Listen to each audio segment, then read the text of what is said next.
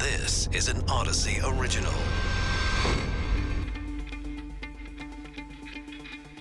This is War in Ukraine Daily. I'm Charles Feldman. And I'm Mike Simpson from the KNX Audacy Studios in Los Angeles. 24 hours ago, Russian leaders were promising to halt most, if not all, of their military operations in and around the capital city of Kiev in Ukraine. Perhaps unsurprisingly, 24 hours later, and the Russians have continued to launch missile and artillery strikes on Kiev and a lot of suburbs. Pentagon says it's watching all this, forces being repositioned rather than withdrawing. So the war rages on, even as the two countries are still talking peace in Turkey.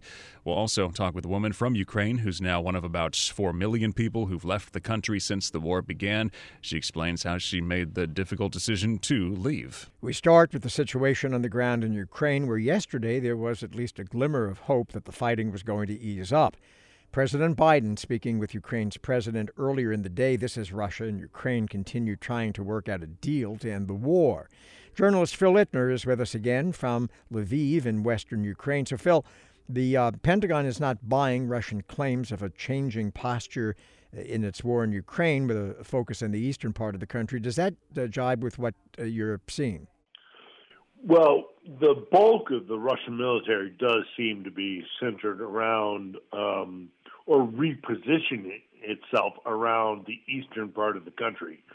Uh, the capital, Kiev, is still got some fluid um, battle lines that are still there, but it does seem as though the Russian military seems to be moving towards the east, pulling back from its southern front and actually trying to control the east uh, coastline that would lead to a uh, support system for the Crimean Peninsula, which many have said is actually one of their primary objectives in this um, in this war. So does the going sense seem to be that okay, that was always a big objective, but then they just tried to you know take everything all at once, and that was uh, way over the top. That was something they were never going to be able to do. They they underestimated the Ukrainians, and now here we are. well, okay. So you're you're asking me to um, presuppose what the battle plans were within the Kremlin. Um, but on on on the face of the ground uh, uh, on the ground here, it certainly did look like the initial um, objectives were to actually take the entire country. Um, you know, they tried three, uh, four different fronts, uh, and it does look like their initial plan was to try try and do much more than what they're now saying were, were their primary objectives uh, I have said for for many uh, weeks uh, prior to the invasion itself that the two strategic points that they really wanted to try and do, and again, this is my summation uh, of, of of what the Russian objectives were, um, you know, based on my you know, 25 plus years of studying this country, was that they were trying to actually um, cut off the uh, reformers in the capital, in Kiev, and try to uh, any kind of idea of a sovereign Ukrainian state that wasn't a puppet state of Russia. And that, secondly, they were trying to support their naval uh, base uh, in Crimea. And they needed to do that because the bridge they tried to build uh, across the uh, strait in a very narrow area of, of, of the waterways around Ukraine was not going to work. Now they can't. They have come to the conclusion, I think, as the world has seen, that they cannot take Kiev without a massive battle. It would be a, a lot of bloodshed. So cutting off the head of the Ukrainian reformer government is no longer um, something that they're immediately uh, pursuing. But as they say, they are pulling back to the east of the country. That land bridge from uh, Russia into Crimea and subsequently the Black Sea Fleet that is located in the Crimean Peninsula is still a priority that they think they might achieve, and by doing so, they may claim domestically within Russia a sense of victory, and everybody can save face. However, having said that, war is very fluid, and the Ukrainians have the wind at their back, and they do want to take Crimea back. Whether or not they can do it That's a different question. But if the Russians, Phil, can manage to control the southeastern portion of the country, can the rest of Ukraine practically survive? If if the Russians are able to take the coastline along the southeast port of this country, uh, and that includes Mariupol, by the way, which they still have not taken, and it is it, it is globally seen as a war crime what is happening there. But if they can take Mariupol and actually create a land bridge along the coastline of southeast Ukraine in order to support Crimea, if they can do that and then sue for peace, that might be a possibility where everybody can walk away from this. Um, there will still be sanctions on Russia because of what they've done, and um, without a sense of uh, objectivity, uh, justifiably so. But um, the the need for a connection to Crimea is something that is primary to their strategic interests globally, and so the Russians will still want to pursue that. But as far as all of the rest of their objectives that they tried to attain um, within their initial assault upon Ukraine, that is that is not going to happen, and uh, it will be it will be interesting to see what happens domestically within uh, within Russia uh, when really everybody will recognize, uh, despite what Russian mass media will say, uh, that um, a, a, a conquest of of Ukraine to, in the Russian eyes of things, liberate it from a Western influence or even a Nazi influence, which is a, a, a narrative that doesn't work, um, that that won't happen. And so the best that I think Moscow can hope for is that land bridge to Crimea. And I think everybody's going to recognize that Putin's adventurism is uh, is not going the way he had initially hoped it to. Journalist Phil Ittner with us again from Lviv in western Ukraine. Phil, thank you.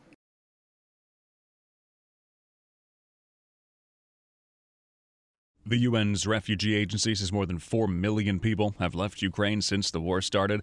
For each Ukrainian, it's a different set of circumstances, scenarios that led them to leave their homes, in some cases uh, for good, to escape those oncoming Russian forces. Irina is a mother of two children. She went from Kiev to Lviv in western Ukraine before making the difficult decision to head to Slovakia, which borders Ukraine. Thank you, Irina, so much for taking the time to be with us. Uh, what went into your decision to not only leave Kiev, but to eventually leave the country entirely? Hi. Um, the decision was made uh, right after the city that we considered more safe uh, than Kiev, for example, um, where I came from, Lviv, uh, was bombed and uh, it was really close to the Polish border, like maybe 40 kilometers. And uh, we gathered uh, my parents and me at the table in the kitchen, and we discussed our options. And my father said that he will feel better if we decide to go to to our family in Europe, so he can be at peace about us and uh, uh, grandchildren. Is he still in Ukraine, or was he able to come along? No, he wasn't being able to come along, as maybe you know that uh, men are not allowed to to leave the country. My father is of age that uh, he probably could try it, but uh, he also is responsible for civil safety of the university where he works, and he decided that he can be useful at the university and help people to keep safe the facility and people who work there. Uh, Irina, we mentioned that uh, you left with your, your children, right? How old are, are your children, and are you currently married? And if so, I presume then your husband is still in Ukraine? I'm not married. Uh, I have two kids. Uh, my son is 10 and my daughter is 7. And um, I've self-employed mother, so uh, we're doing quite fine. I don't know in Ukraine, and uh, yes, like this. How are the kids doing with all this? You know, compared to Ukraine, to Lviv, where every night we had to get up in the middle of the night because the sirens went on to go to the bomb shelter. I think it's a bit better um, in terms that we can have a full night's sleep. But also, we discussed today with my son that he was looking for some things that are similar to our apartment in Kiev, and I guess it wasn't important for him to have this connection because he said that we should keep this thing for the future also. So I guess he just now was able to talk about it, to discuss it with me. So probably I'm not fully aware how is it for them because for kids it's not easy to, to tell. I was going to ask, uh, you know, what what's the conversation like that you have with your kids? Uh, I mean, when they have the time to talk with you, what are their concerns and what are their worries? They're they're they're little uh, in age, so how much of this are they fully understanding? I think um, that they they understand partially the, the the whole situation. They we didn't discuss yet uh, the expectations for how long we're gonna it's gonna last. But uh, the place where we are in Slovakia really nice. It has open space. They can run around, and I think it has a good effect on them. So they kind of like it, but they also like it because it, this place reminds them of the places we love to visit in Ukraine. How long, when you think about things, are you prepared to to stay there? I mean, I imagine you do want to go back to Ukraine. But most people who have left do um, when things are okay to go. But have you thought about how long it could be? Well, I, I want to go back badly, and first days my brain was constantly creating a scenario how I can do it. But uh, also, I'm a strategist, so I kind of have a habit of thinking things through. And I Canada, I think we will definitely celebrate Easter here, and then maybe another month. It's really not easy to to say it because I I am making an effort to to understand it's not it's to last for a while, and uh, keep hearing from analytics from experts that uh, we should make uh, things work where we are. So I'm translating this thought also to my colleagues, but it takes time to to to come at peace with this idea that we're not going back home for some time. What do you think the future holds for you? I mean, you say you want to go back to, to Ukraine, but I suppose there's a possibility, depending on how this war goes on and for how long it goes on, that that might, hopefully not, but it might not be for quite some time. Are you prepared mentally for that? I'm in the process. Um, I'm using this opportunity to educate myself on how things work in Slovakia. I'm one of the leaders of civil society in Ukraine, so I contacted colleagues here in Slovakia to learn how they develop civil society here, and they're great people and shared um, things and uh, agreed to meet with me. So I think uh, broadening my framework of perception. Before that, I was mostly concentrated on Ukraine, and I loved it actually, but I guess it's time to open up to broader perspectives and just be a sort of effective nomad, if I can call it that. Your your dad I mean, you must be worried about him, obviously, because he's still there. But the fact that he, you know, is kind of on the border of the age range, he maybe could have tried, but he stayed because he wanted to help. You must be also, I mean, really proud of him.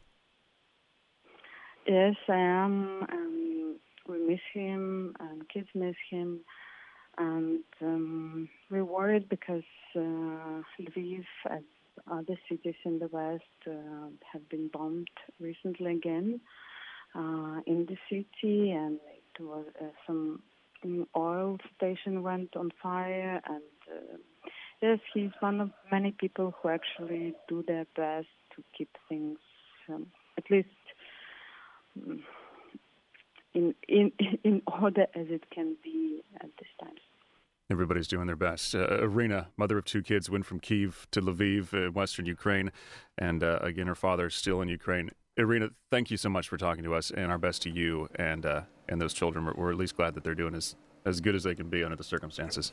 This is an Audacy original. Find us and others on the Audacy app, Apple Podcasts, Google Podcasts, and Stitcher.